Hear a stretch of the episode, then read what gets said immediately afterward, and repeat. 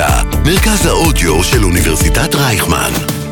כל האוניברסיטה אודיוורסיטי. לא רק יח"צ. שיחות עם יועצי התקשורת והדוברים המובילים על האסטרטגיה שמאחורי המהלכים התקשורתיים. עם לירון בן יעקב. אהלן, ברוכות וברוכים הבאים לפודקאסט לא רק יח"צ, האסטרטגיה שמאחורי המהלכים התקשורתיים, שמשודר בכל האוניברסיטה, הרדיו של אוניברסיטת רייכמן. אני לירון בן יעקב, מרצה בבית הספר סמי עופר לתקשורת באוניברסיטת רייכמן, המרכז הבינתחומי, דוברת ומנהלת תקשורת. נמצא איתנו היום רני רביב, כותב נאומים ועורך. הוא ידבר איתנו על כתיבת נאומים ועל התאמת טקסטים לאירועים ולפרסונות ספציפיות. רני החל את קריירת הכתיבה שלו כבר בחטיבת הביניים, כשהוציא את עיתון בית הספר. בהמשך היה כתב נוער במעריב לנוער. בצבא שירת ככתב צבאי ב"במחנה", וכשהשתחרר הצטרף לרשת ידיעות תקשורת כסגן עורך כל הדרום. בשנת 94 מונה לדובר עיריית גבעתיים וכיהן בתפקיד במשך שנתיים. אחריהם חזר לתפקידי עורך במקומונים חולון בת ים ועיתוני השרון. ב-2001 הוא חזר לעיתון במחנה, אבל הפעם כעובד צה"ל.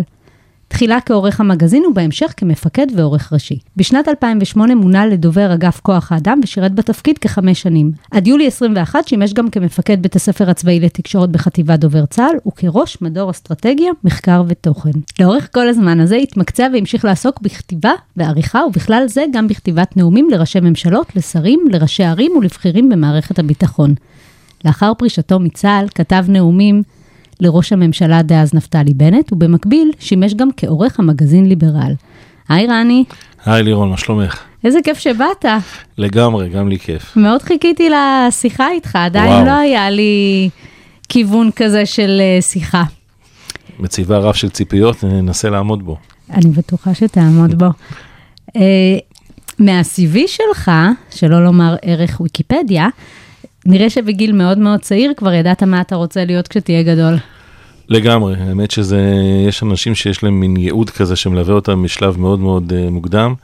זה המקרה שלי, אני, uh, יצא ככה שאני למעשה כבר 40 שנה, כי התחלתי בגיל 13 לכתוב לאחרים, כלומר, אם אני מוריד אפילו את השנים שבהם כתבתי למגירה, שהתחילו עוד קודם, אז בעצם מגיל 13, כפי שתיארת גם בפתיח, uh, אני עוסק בכתיבה, זה משהו שהוא באמת אה, תכלית ותמצית חיי. אני עוד מהדור שהיו, אה, כשהייתי ילד, היו, הייתה בבית מכונת כתיבה. ומכונת הכתיבה הזאת חיברה אותי באופן ככה מאוד, אה, זה, זה היה מין משהו שהיה כבר את הכלי, אז אמרתי בוא נעשה איתו משהו, והדברים הראשונים שכתבתי, השנים הראשונות, כולן היו על גבי מכונת הכתיבה, רק אחר, זה, אחר כך הופיע גם המחשב, וככה התחברתי לעניין הזה, ואין ספק שהקבלה לעיתון במחנה, עם הפרופיל הקרבי 97, כנגד כל הסיכויים התקבלתי לשרת בעיתון במחנה, וזה מי בעצם... הכרת שם? אה, בעיתון במחנה לא הכרתי אף אחד, הייתה אבל עורכת שהאמינה בי מאוד ונלחמה על העניין של אה, אה, שיאשרו במחנה כתב אחד עם פרופיל קרבי כדי שיוכל לצאת למשימות יותר ככה מבצעיות. קראו לה רותי לביאב, זיכרונה לברכה, אולי ניגע בה אחר כך, ובגדול, אה, אה, בזכותה, בזכות ההתעקשות שלה, הגעתי לעיתון, ומשם אה, כבר אה, ההתגלגלות לתחום הזה, או ההתמקצעות בזה, הפכה להיות עניין של מלווה אותי עד היום. נגעת בזה ממש בקטנה, אבל אתה יכול לשתף אה, באיזה כתבה שעשית אה, בשדה הקרב, שהפרופיל 97 באמת שירת אותך? אה, כן, אני, אחת הכתבות דווקא הראשונות שהיו, שלחו אותי למוצב האישי בדרום לבנון, צה"ל הזה ישב ברצועת הביטחון עם אה, גדוד 13 של גולני. אה, נסעתי לכמה ימים, העברתי איתם בתוך, אה, במוצב הצפוני ביותר ברצועת הביטחון. זו הייתה חוויה מאוד מאוד מיוחדת במינה, לנסוע יום קודם, לישון במטולה, להיכנס דרך שער פאטמה, שיירה, שיבוץ קרבי. אה, אירוע מאוד מאוד מיוחד שאני, שאני זוכר אותו. עבר לשמחתי בשלום, אבל היו גם שיירות כאלה ש, שעבר פחות טוב. אחר כך עשיתי גם בתוך המחנה גם תפקידים שהם היו הרבה יותר דווקא באזור, באזור פחות מסוכן מאשר דרום לבנון, אבל ההתחלה לפחות הייתה כן גם באזורים האלה וגם בעזה. נשמע גם למד- מרתק. כן. זה הייתי גם- להיות חלק ועדיין להיות מהצד. נכון, נכון. כולל להיות בתוך, אה, בתוך רצועת עזה, פעם צה"ל ישב בתוך הרצועה עצמה, זה, זה נשמע יום הזוי לחשוב על זה, אבל בגדול החיילים ששירתו באוגדת עזה, כשהם יצאו לאכול להפסקת צהריים, אז היו יוצאים לרחוב עומר אל-מוכתר, רחוב הראשי, והולכים לנגב חומוס כאילו ב- בעזה, זה נשמע לנו היום הזיה, אבל זה היה, אני, אני כשהייתי כת- כתב שסיקר גם את התחום הזה, מצאתי את עצמי ממש מסתובב בעזה, זה היה חלק מה, מהתפקיד. איך זה שלא המשכת להיות uh, כתב צבאי באחת המהדורות? משום שהתחברתי הרבה יותר לעניין של העריכה, וכשסיימתי את uh, שירותי הצבאי, ועלתה הצעה להצטרף לידיעות תקשורת, לרשת המקומונים, אז uh, הציע לי אז uh, שמעון אלקבץ, הוא אז היה סגן העורך הראשי, לימים היה גם מפקד גלי צה"ל, עוד תפקידים, בא והציע לי להיות או כתב בעיתון תל אביב, או סגן עורך בכל הדרום, באשדוד.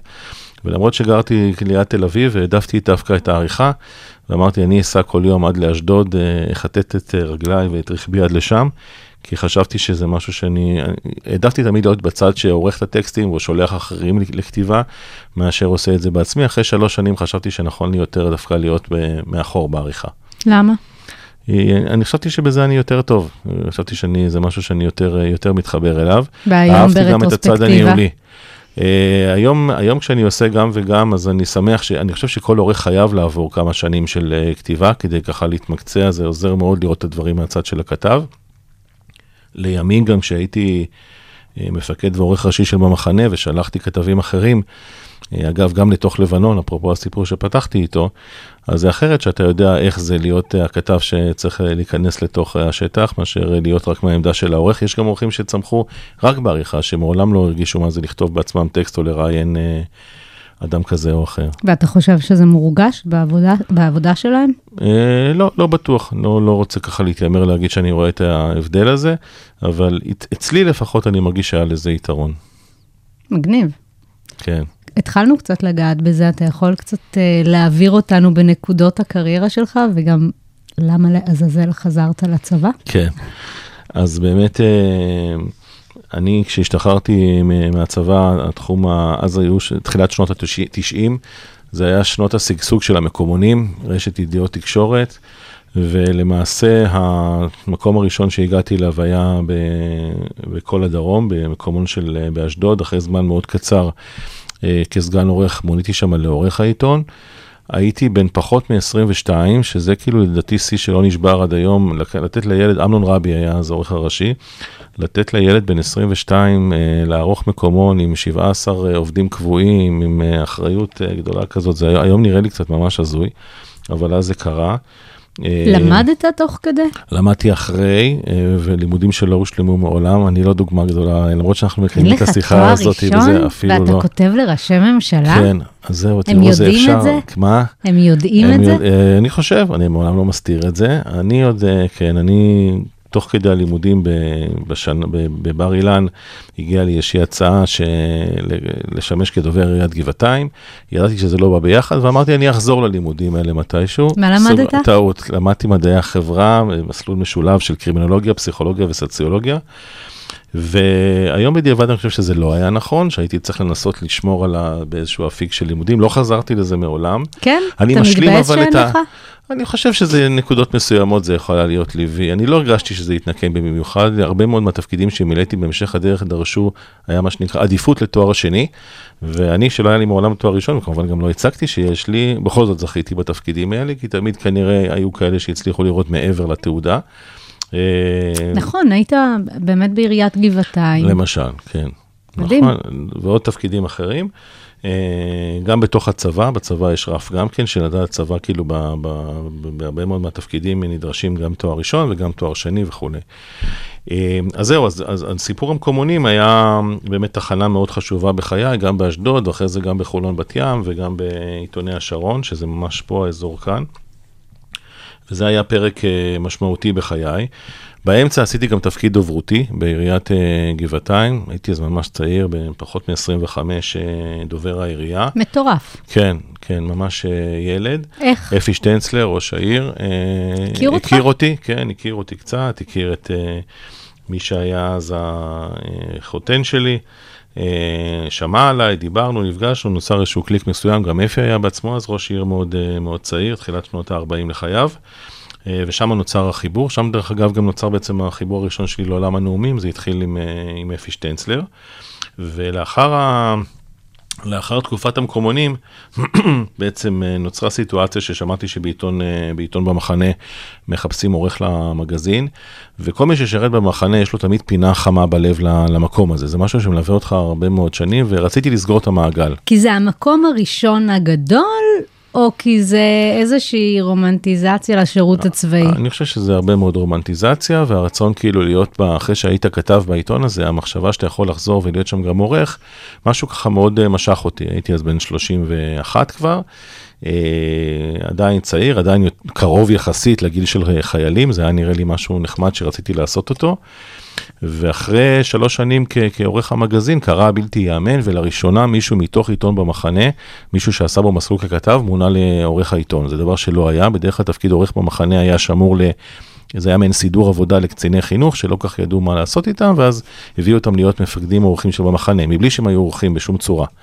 ואני זכיתי להיות זה שבאמת אה, צמח ככתב מתוך העיתון ונהיה עורך, שזה היה כאילו, ניהול וואו, מקצועי, מי היה וואו מאמין? מאוד גדול, מה? ניהול מקצועי. נכון, כן, אה, וזה היה ארבע שנים וחצי של תפקיד אה, מאוד מאוד מרתק, גם מלחמת לבנון השנייה, גם ההתנתקות, כאילו, הוצאנו מהדורות אה, מיוחדות וחילקנו בשטח. צערי, לפני שמונה שנים עיתון במחנה נסגר. אבל הוא לא הפך לאונליין? אה, לא, היה לו גם כמה, היה איזה שנכון, היה כמה שנים בודדות שהוא גם היה איזשהו כפתור באתר צה"ל, הוא כבר לא, זה כבר לא קורה. אה, היו שנים שבמחנה היה מאוד מאוד משמעותי, אבל ככל שגם העיתונות משמעותי המודפסת... למי? אני חושב שהוא היה מגיע, אני חושב שהוא היה אה, כלי שהחיילים אה, חיכו לו תקופה מסוימת. אני זוכר שכן היה לו, הייתה תקופה גם שהיה לו, כל איש קבע היה חייב להיות מנוי על העיתון. וזה היה חלק כאילו, מה, אתה איש קבע, אתה מנוי על במחנה. אז היו לנו גם, היה תקופת, בתקופת השיא היו 70 אלף אה, אה, מנויים, זה מספר כאילו, גם היום, בנתוני המדינה היום. קהל לא- שבוי, בוא. נכון, נכון, אבל אני אומר, תחשבי היום, היום אין אה, מגזין, עזבי עיתונים יומיים, אבל אין מגזין שיש לו 70 אלף אה, מנויים. אני חושב שגם לא לאישה, שהוא המגזין היחיד ששורד, אני לא בטוח שזה המספר שלו. והיה אז, תראי, במחנה לאט לאט עם השנים הלך ודיבר הרבה יותר לגמלאים שהיו אוהבים לקבל את במחנה בשביל אה, להיזכר בימים הטובים ולראות מה. קורה בצבא, להתרפק בדיוק. אה, אבל אה, זהו, לצערי במחנה כבר, אה, כבר לא קיים, אבל הייתה תקופה מאוד מיוחדת שם. ובעצם מה שקרה זה איך נשארתי בצבא, זה שכשאני חזרתי במחנה, לא חזרתי לצה"ל, חזרתי מבחינתי להיות בעיתון במחנה, על הדרך זה גם היה להיות אזרח עובד צה"ל. לא חשבתי שזה יהיה תחילתן של 20 שנה שאני אעשה עוד תפקידים מלבד במחנה, אבל כך יצא. וכך קרה, ובעצם אחרי שהרגשתי שהסיפור שבמחנה, אחרי שבע שנים וחצי סך הכל שהייתי, הרגשתי שזו תחנה שדי מיציתי אותה, והמשכתי ל- ליעד הבא, והייתי, עבדתי כדובר אגף כוח האדם, בעצם הנציג של דובר צה"ל ב- באגף כוח האדם. עבדתי גם עם אה, ראש אכ"א אבי זמיר, ואחרי זה עם אורנה ברביבאי, האלופה הראשונה, זו הייתה תקופה מרתקת של חמש שנים. ואז אה, נורא רציתי לעסוק בהדרכה, זה משהו שככה נורא זרם ורציתי להיות חלק ממנו, וקיבלתי על עצמי את הפיקוד על בית הספר הצבאי לתקשורת, שזה בעצם אחריות לכל ההכשרות בדובר זה צה"ל. ממש מגניב. כן, לגדל את דור, ה, את דור המש"קים? והקצינים. גם אז תמיד אמרתי שהפרוטקציה הכי טובה ששאלו אותי, אתה יודע, כאילו, כי הייתי גם אחראי על המיונים במחנה, לדובר צה"ל, זה היה חלק מהעניין. ואמרתי שהפרוטקציה הכי טובה שאני יכול לעשות לבן אדם זה לא לקבל אותו לדובר צה"ל אם הוא לא מתאים לזה, זו יחידה כל כך עם DNA מסוים, עם תובענות כזאת, שהדבר... מה זה ה-DNA המסוים הזה, אם אה. התייחסת לזה כבר? אה, תשמעי, צריך קודם כל לאהוב את, ה, את העיסוק התקשורתי, להחליט גם במידה מאוד רבה שאתה מוותר על, שאתה נכנס לדבר הזה בצורה, ב-100 אחוז מבחינת עם כל הידיים והרגליים, אה, יחסית שירות תובעני למה שרוב האנשים חושבים, אה, זמינות גבוהה וכולי. אה, יש תחרותיות, זאת אה, יחידת דובר צה"ל זו יחידה מאוד מאוד אה, תחרותית, אה, אני הכנסתי את האייטם הזה, לי נתנו כותרת, לך נתנו לא, לי הייתה הפניה במהדורה, לך לא. זאת אומרת, יש בזה תחרותיות מסוימת, אבל יש בדובר צה"ל גם תפקידים שהם פחות בחוד החנית התקשורתי. לא כולם רצים עם כרמלה על הגבעות, יש גם תפקידים אחרים. ובהמשך גם מילאתי תפקיד שעסק יותר בתחום של האסטרטגיה, חמש שנים הייתי ראש מדור אסטרטגיה, מחקר ותוכן. אה, זהו, בקיצור, אז אנחנו, אז גם את זה, גם את זה עשיתי, אבל אחרי 20 שנה בדובר צה"ל ובצבא אמרתי, הרגשתי שהגעתי למיצוי, הרגשתי גם שאני נמצא בתחנה מסוימת שכבר אין הרבה לאן להמשיך אה, ממנה. עשיתי תפקידים שעניינו אותי באמת בצבא ההגנה לישראל, ואז החלטתי שהגיע הזמן להיות עצמאי ויצאתי לעצמאות, ו- ואת זה אני עושה בערך כמעט שנתיים. זה לא שהשתחררת, פשוט עזבת מקום עבודה. עזבתי מקום עבודה, פרשתי מיוזמתי. אני יכול להגיד לך שכשהתקשרתי למדור במרכז תעסוקת עובדי צה"ל שעוסק בפרישה, הייתה שתיקה בצד השני של הקו, הם לא נתקלו במקרה שמישהו, אדם בתחילת שנות ה-50, עם אה, מה שנקרא ביטחון תעסוקתי מלא, משכורת לא רעה, רכב צמוד, אומר להם שהוא רוצה מעצמו, ודי רגילים שיש תהליך ש... היא הייתה בטוחה שאתה רוצה לעזוב? כאילו, מה, למה? מה, קורונה? אז כן, עזבתי מזה, התפטרתי, מה שנקרא, אה, ואני מאושר על הרגע הזה, זה היה כמה שמאוד מאוד אהבתי את הצבא, אני חושב שזה היה מבחינתי החלטה אולי הכי, אחת הכי נכונות שעשיתי ב- בחיי. ומאז אתה כותב נאומים. נכון. גם קודם, אבל גם מאז. אני, אני חייב להגיד שהצבא אפשר לי בשנה, שנתיים האחרונות לשירות, קיבלתי אישור מיוחד לעבוד במקביל, כי הרגשתי שאני כבר חייב את הרענון הזה, והתחלתי בכתיבה לאנשי ציבור גם במקביל לשירות הצבאי שלי. וככל שראיתי שהסיפור הזה תופס ויש יש עם מה לעבוד ויש ביקוש ברוך השם וכולי, אז החלטתי שאני קופץ למים ועושה את זה במשרה מלאה. אבל עשיתי, הייתה לי תקופת התנסות שעשיתי את זה במקביל. מה צריך כדי להיות כותב נאומים? צריך איזושהי הכשרה? אה, הכשרה, תראי, צריך קודם כל באמת לדעת, אה, לדעת לכתוב ולדעת לכתוב יחסית אה, מהר, כי אם אתה כותב נאום ואתה אפילו כותב אותו לא רע, אבל אתה עושה את הדבר הזה, זה דבר שלוקח לך הרבה מאוד זמן, אתה לא תהיה מספיק אפקטיבי, כי חלק מהעניין של דובר נאומים זה גם לדעת לכתוב את זה מהר ולדעת לפעמים לעבוד גם תחת לחץ של זמן. כותב נאומים חייב להיות מחובר לאקטואליה, הוא חייב לדעת כאילו, לדעת את המתרחש גם בסביבה הספציפית של הבן אדם שהוא כותב לו, כמובן להכיר את ה... להכיר טוב את, ה... את שפתו של הנואם עצמו, כי הכותב נאומים חייב תמיד להישאר בצל. בדרך לכאן דיברתי עם אמא שלי והיא כן. אמרה לי, וואו, נשמע מעניין, בטח יש לו ידע מאוד נרחב. אה, תראה, אני, אני מאלה שכן, שכשכל תוכניות הטריוויה למיניהן משודרות, אז תמיד אה, אומרים לי אלה שיושבים לידי על הספה, למה אתה אף פעם לא הולך לזה, כאילו, כי הם אלה שיודעים הרבה זה. אז כן, יש לי הרבה ידע, הידע הכללי שלי. אה, דיברנו קודם קצת בהרחבה על סיפור היעדר ההשכלה הפורמלית, אבל השלמתי אותה בלא מעט, אה, אני צרכן גדול מאוד של... לקסיקונים, ביוגרפיות פוליטיות, ביוגרפיות צבאיות, זאת אומרת, אני פחות איש של דווקא של פרוזה. הרבה אומרים לי, אתה בטח קורא הרבה מאוד אה, ספרות אה, יפה. לא, דווקא לא. אני אה, את ה... אני חושב שיש ערך נורא גדול דווקא לידע, לידע הכללי כשאתה כותב נאומים, אתה חייב להכיר אירועים, התרחשויות, גיבורים, לדעת לח- לקשר בין דברים, ב... בעיקר. בהיסטוריה כמובן הישראלית שלנו. ו... וזה חלק שהוא מאוד חשוב מהעבודה. אנחנו בפודקאסט שעוסק ביחסי ציבור ולאן, לאיזה כיוונים. מה הקשר בין כתיבת נאומים ליחסי ציבור ובכלל לתקשורת? תראי, קודם כל אני רואה בנאום שהוא אה, עבור הדובר, עבור איש יחסי הציבור, הוא עוד, אה, הוא עוד כלי, אה, או אפילו עוד איזושהי זירה תקשורתית שהוא... כשאתה כותב נאום, אתה חושב על הכותרת מהנאום? ב- לפעמים מה יצא בהחלט, משם? אני, אה, חלק לפעמים מהעבודה על נאום זה לעמוד בקשר עם הדובר או איש יחסי הציבור, ולדבר לדבר גם איתו על מה היית רוצה להוציא כפוש, מה היית רוצה שיהיה הפוש שיצא מה, מהנאום הזה, כן. אבל צריך גם לזכור, ופה בעצם יש גם משהו, אה, אני מקווה שאני לא יורה לעצמי ברגל, אבל נאומים זה גם אה, מלאכה לפעמים מאוד מאוד אפורה, לא כל הנאומים שלנו זה מרטין לותר קינג, אה, I have a dream, או, או ג'ון קנדי, אני ברלינאי. יש גם, רוב הנאומים נאומים שבפורומים יחסית אפורים, נאום בפני לשכת שמאי המקרקעין, נאום בפני איגוד חברי, איגוד האחיות והאחים. ואיך אתה הופך את האירוע האפור הזה כן. לקצת יותר מעניין?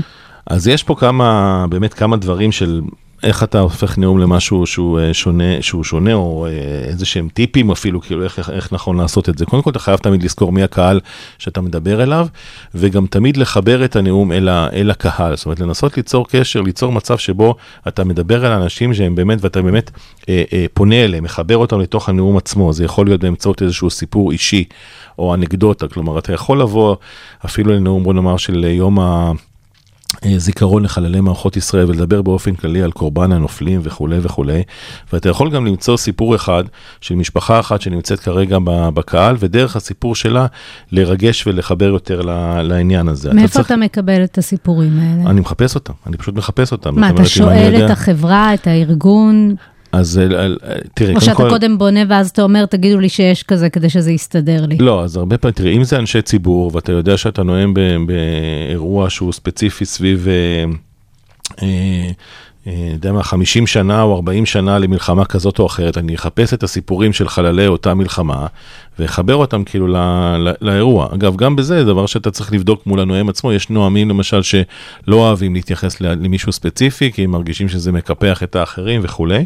הנ- באופן כללי, הגישה שלך צריכה להיות שהנאום שייך לנואם, הוא לא שייך אליך. אה, אתה צריך לראות, הכישלון הכי גדול שלי זה שיושבים אנשים בקהל ואומרים, אוי, מעניין מי כתב לו את זה. זה, זו, זה סימן שנכשלתי. Uh, אתה חייב לראות שזה יושב על הבן אדם בול, אתה צריך ממש, אני למשל רואה הרבה פעמים uh, סרטונים ב, ביוטיוב של הבן אדם מדבר, אם זה לא מישהו שהוא אישיות ציבורית, אני כותב גם לאישים מאוד מאוד בכירים שאני לא צריך לעשות יוטיוב, אבל יש, יש כאלה שזה הנאום השני או השלישי שלהם, אז הרבה פעמים אני מבקש ממש, תשלחו לי, אם אנחנו לא נפגשים ממש לשיחה, בשביל לראות איך הם מדברים בפני קהל, כדי שזה לא ייראה uh, מלאכותי. זאת אומרת שאתה... מלביש איזה ציטוט מהמקורות על מישהו שהוא אה, החילוני הכי, הכי הדוק שיש, זה, זה ייראה מוזר, כן? זה, זה משהו שצריך לשבת עליו אה, בול. הדבר שהייתי גם מאוד uh, מקפיד עליו, או מנסה להקפיד עליו, זה פתיחה שהיא לא שגרתית. זאת אומרת, אם יש פתיחה משעממת לנאום בעיניי, זה ראש הממשלה, מר בנימין נתניהו, שר הביטחון, מר יואב גלנט, יושבת ראש ארגון. אלמנות ויתומי צה"ל, כן, לפתוח עם הרשימה הזאת. ייבשת את האנשים, גם יש לנו תופעה ישראלית נורא ש... דקה לפניך דיבר בן אדם ומנה כבר את כל השמות. כאילו, אז תגיד מכובדיי כולכם או משהו ותתחיל לדבר. עכשיו, מצד שני, אנשים מרגישים שאם הם לא יפנו לאותם נכבדים, הם, מישהו ייפגע, מישהו יעלה וכו'. אז יש שיטות איך לעשות את זה. אני מעדיף תמיד לשזור אותם בתוך הנאום עצמו, ולפתוח עם משהו שהוא באמת אה, מעורר, אה, אה, מעורר סקרנות, מעורר איזשהו עניין. כמו. מי שמאוד, תראה, כמו למשל, אה, אני יכול לתת לך אפילו דוגמה לנאום, אה, לנאום, ש, לנאום ש, שאני יכול, לפת... שפתחתי איתו, היה, היה לי נאום שכתבתי לאישיות ציבורית בכירה ליום האחות, יום האחות הבינלאומי. בסדר? אחות בבית חולים. אחות בבית חולים, נכון? אוקיי. ו, ופתחתי את זה, פתחתי את זה בארבע שורות, חמש שורות האלה, אני אקריא את זה מהר. כל מי שהיה מאושפז אי פעם, כל מי שנדרש לטיפול רפואי ממושך, זוכר בוודאי את הרגע המסוים הזה, שבו הוא היה נזקק לסיוע, שבו הוא מבקש עזרה דחופה. ואת הקריאה הזאת, בת מילה אחת, שמגדירה טוב מכל את מהות התפקיד ואת תמצית השליחות שמאחוריו. אחות, עכשיו, ומי שקורא אחות או מזיק בלה בלה בלה, כאילו פתחתי עם הקריאה הזאת, אחות. עכשיו, קודם כל צריך, זה נורא, אני לא יכול לעשות חיקויים, אבל, זאת אומרת, אני יודע לחכות, אבל אני לא אחכה את האיש כדי לא להסגיר, אבל זה היה נחמד לראות אותו איש, אישיות ציבורית נורא נורא מוכרת, אה, קורא את זה, עם, את האחות הזה, כמו שזה, וגם זרם עם העניין.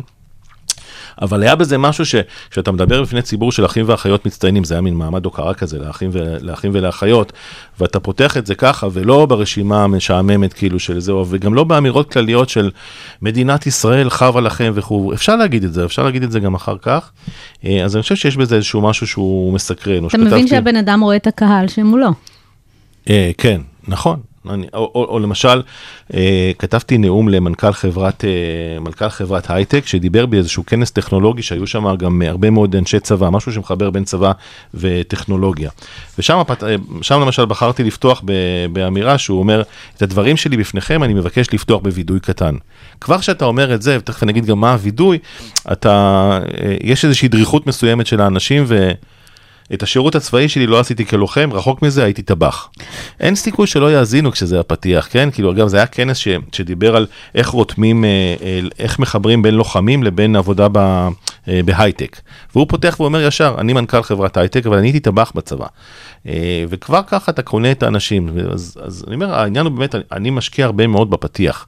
ברגע שיש לי את ההתחלה של הנאום, ויש לי אותה בראש, והרבה פעמים זה מתגלגל לי, זה יכול להיות אה, תוך כדי מקלחת, בנסיעה, בריצה, במה שזה לא יהיה. אז, אז uh, אני יודע שיש לי כבר את הנאום, כאילו שיש לי את ה... את ה... ההתחלה היא נורא נורא חשובה. תגיד, זה לא קצת חוצפה להכניס מילים לראשי ממשלה, לנשיאים, אה, ול- ו- ולהתיימר לדעת יותר טוב מהם מה הם צריכים להגיד? תראי, אני רואה את עצמי כ...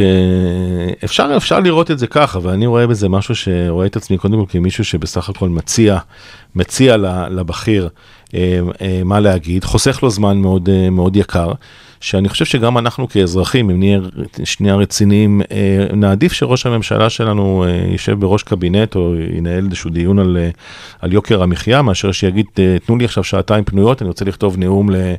למפגש עם אה, אנשי עסקים. כאילו אתה, עכשיו אני יודע שמה שאני כותב זאת בעצם הטיוטה שעומדת לרשותו. אה, אתה צריך לקחת בחשבון שיכול להיות שכשהוא יקריא את הנאום הוא יוסיף דברים, הוא ישנה, ואולי גם לא ישתמש בו בכלל, גם זה חלק מהעניין וזה בסדר גמור. הם יושבים אה, איתך לפני, לפעמים? לפעמים היו... ואומרים לך, אנחנו רוצים להגיד את זה ואת זה ואת זה, אבל לא יודעים בדיוק איך. תראי, זה אנשים מאוד מאוד עסוקים, בדרך כלל אם יש אז או שהדובר שלהם באמת הוא איש הקשר, או שהם מחברים לי אותם לשיחה טלפונית.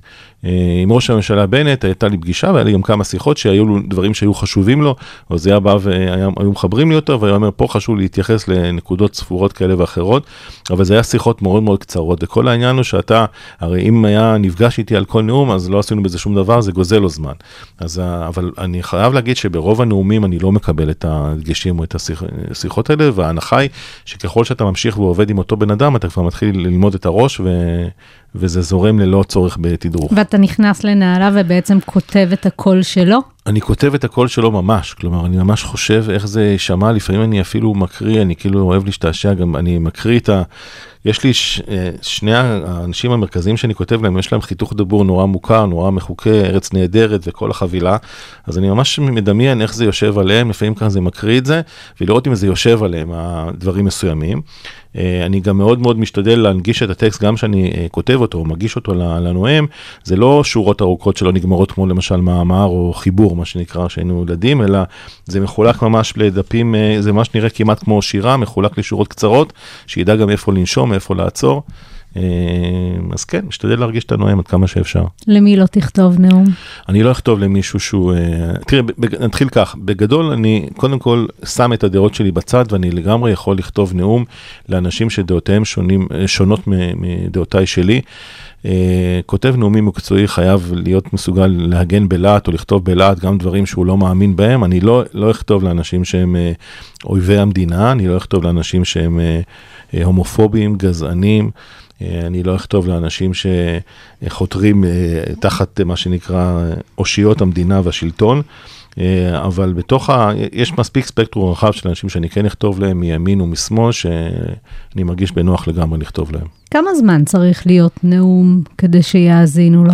אז תראי, אנחנו נמצאים היום במגמה שבהם הסבלנות של אנשים הולכת ככה ו... כי אני, המוח שלי כן. מתחיל להתנמנם, כאילו יש את נכון. הפתיח שמעניין אותי, ואז באיזשהו שלב, נכון. אני פשוט נרדמת, העיניים פקוחות, אבל תראי, משהו שם לא נקלט. אז זהו, הנאום הסטנדרטי, במשך שנים הנאום הסטנדרטי היה חמש, אה, חמש דקות, שזה בעצם בערך 500 אה, מילים כתובות, ולאט לאט אנחנו אה, שואפים היום דווקא טיפה יותר לקצר, להגיע גם לנאומים של שלוש דקות.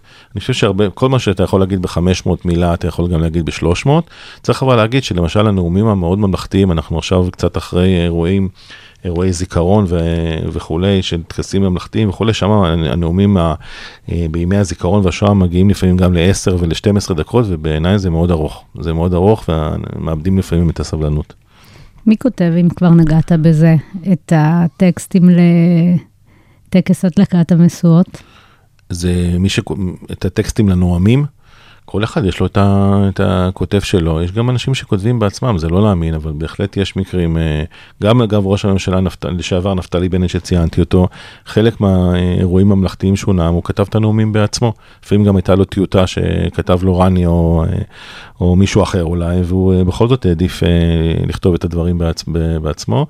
ל- לראש הממשלה או לנשיא המדינה ולכאלה בדרך כלל תמיד יש מישהו שיכתוב ולפעמים יכולים בהחלט להניח את זה בצד ולהגיד אני מרגיש שאני לא מתחבר לזה אני רוצה לעשות משהו אחר. מול מי אתה בדרך כלל עובד?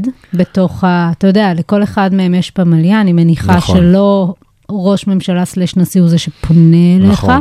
אז לגמרי הדובר, אה, הדובר או עוזר הדובר, תלוי בגודל של הארגון, אה, הוא, הוא איש הקשר, לפעמים איש הקשר הוא בכלל אה, דווקא מישהו מה... או ראש מטה, או, או מזכיר מזכירה, או ראש לשכה, דברים מהסוג הזה, זה תלוי. אבל כן, הדובר, ברוב המקרים הדובר הוא לגמרי חלק מה, מהתהליך. יש מישהו שאתה אוהב לכתוב לו במיוחד? אה, תראי, אני... גם בלי, בלי שמות, אבל אה, אם זה כן. דמויות ציבוריות יותר, או בעולם העסקים יותר, כאילו איפה שאתה יותר משפיע יותר מגניב לך, איפה יותר... אה, אה, אני חושב שזה לך. פחות, ה, פחות הבן אדם, זה יותר הנושא.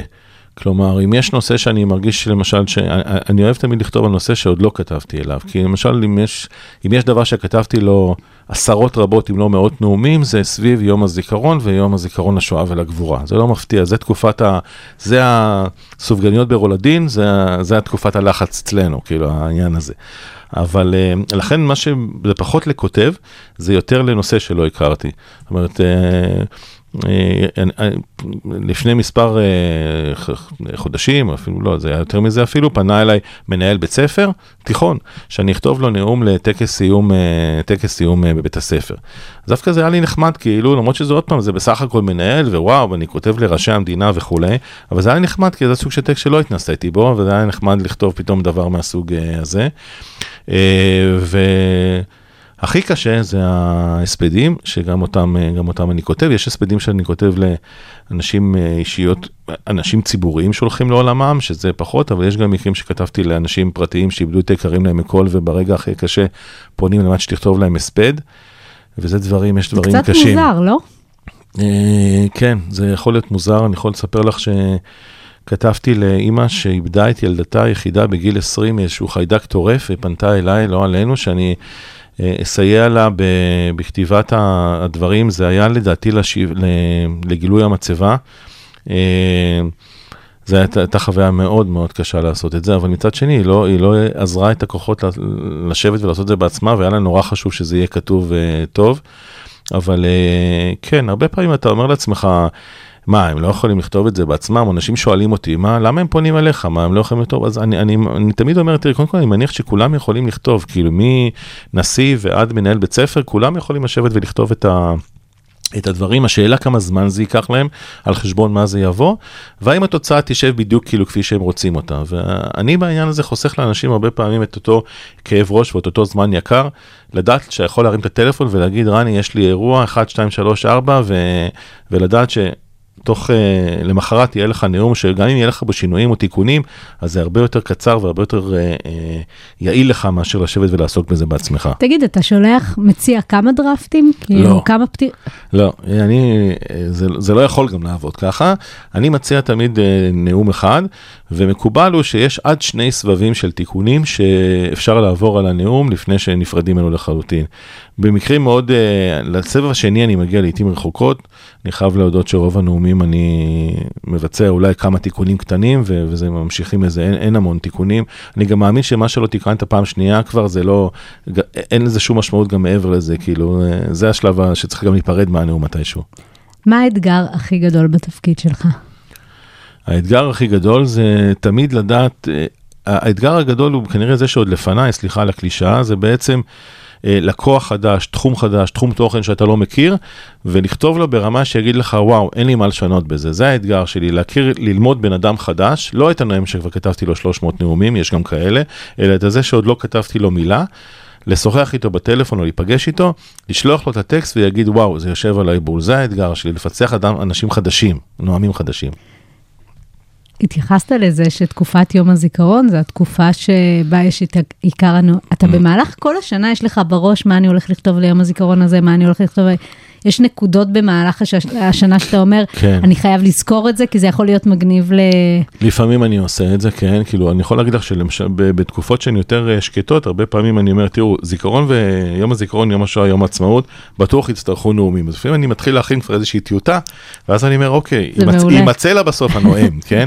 אבל מה, זה אף פעם לא יהיה נאום שאני את- אתקשר אליי בן אדם ויגיד לו, אוי, טוב שפנית, יש לי כבר נאום שהכנתי, כי תמיד אמרתי, הנאום, הוא לא- הנאום חייב לשבת על הנואם- בול, ומה שאתה כתבת ב- כדי להעביר זמן בטיסה, כן, והיה לי זמן פנוי וכתבתי איזה נאום על הפתקים באייפון, ואמרתי, אוקיי, אני אשמור אותו כשיצטרך מישהו, בסוף זה, כשזה מגיע לאותו מנהל בית ספר, slash ראש עיר, slash כל אחד אחר, זה צריך את, תמיד את ההתאמות, את ה fine-tuning הזה, שזה יישב בדיוק על הבן אדם. אז יכול להיות איזושהי טיוטה שתעזור בכמה פסקאות, זה אף פעם לא הנאום עצמו באמת. ואתה תמיד מאחורי הקלעים. אה, תמיד, תמיד, אני גם אף לא פעם לא... מתחשק לך לצאת אל האור? תראי, הנה אנחנו מדברים, אז אני עכשיו, אני מדי פעם יוצא אל האור ומדבר על מה שאני עושה. אני חושב אבל שחלק מאוד גדול מה, מהתפקיד נוגע באמת לדיסקרטיות ולהבנה שאתה לא הסיפור ואתה צריך להישאר מחוץ לעניין, ואני יודע גם שמבחינתי שיש נואמים שכותבים לי אחרי, ניגשו אליי הרבה והחמיאו לי על הנאום וכולי, ובדיוק, אין לי גם ציפייה שניגשים לאותו בכיר ואומרים לו איזה יופי של נאום, והוא יגיד, את האמת היא, זה לא אני כתבתי, זה רני, ואני מפנה אתכם אליהם. אגב, אחת הבעיות גם בתחום שלנו, זה סוגיית ההמלצות. מי שתמיד ימליץ עליה זה מקסימום יכול להיות הדובר, דיברנו על הדוברים ואנשי יחסי ציבור, לעולם לא תגיע לי המלצה משר או מראש ממשלה או ראש עיר שיגיד, אה, הפניתי אליך מישהו כי אמרתי לו שזה לא, כי הם תמיד, זה הרעיון הוא שלהם. שלהם, הם כתבו את זה. אה, ואגב, זה בעיניי כאילו מחמאה, אני רוצה שהם יחש- שיחשבו שהם כתבו את זה, כמו שאמרתי, זאת ההצלחה המקצועית שלי, שלא יחשבו מי כתב להם את זה. יש נאומים שאתה שומע ואתה אומר, וואו, זה נאום מדהים, איך אני לא כתבתי את זה, או סיטואציות מסוימות שאתה רואה מישהו שנואם ואתה אומר, אני הייתי זה שצריך לכתוב. אה, כן, תראה, אני חושב שיאיר לפיד ב- בולט מאוד, ב- אני, אני מאוד מעריך את הכתיבה שלו כנואם, אני יודע שלפעמים, אני יודע שיש גם הרבה דחקות על זה והרבה, אה, קצת, אה, לפעמים זה קצת נראה כמו טור בעיתון, הרי הבן אדם הוא כותב באמת מחונן, לפעמים הנאומים שלו נראים כמו סוג של אה, עוד, עוד אחד מהטורים שלו, אבל בסוף בכתיבה עצמה, ו- ויאיר לפיד בהחלט הוא מאלה שכותבים לא מעט מהנאומים שלהם בעצמו, אני חושב שהוא ליגה אחת אה, מעל כולם. אני הצטערתי למשל ש... אה, לא כתבתי לו כראש ממשלה, אני כתבתי, ל, כמו שאמרתי, לבנט, כתבתי גם לנתניהו ולאולמרט, זאת אומרת, היה לי איזשהו רצף, אבל אה, ליאיר לפיד לא זכיתי לכתוב, אבל הוא עושה את זה יפה מאוד, הוא מסתדר ממש טוב בלעדיי, היה לו עכשיו כמה, כמה נאומים אה, אה, יפים, גם סביב המחאה, גם על קברו של יונתן גפן להבדיל, דברים טובים, בעיניי הוא כותב משובח בהחלט. בואו נעבור לשאלון המהיר. אני אשמח אם תענה לי בקצרה על שלוש שאלות.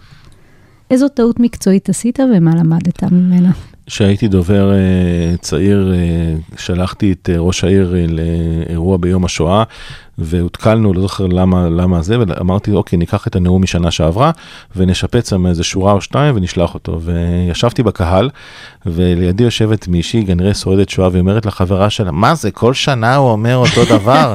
ואז הבנתי שיש מצב שבאמת מקשיבים לנאומים, ומאז אין מצב שאני אשלח ואכתוב את אותו דבר לבן אדם, לא שנה אחרי ולא משהו דומה, ו... וגם לא תיקח את אותו נאום למישהו אחר. ממש לא, גם זה לא, גם מזה צריך להיזהר.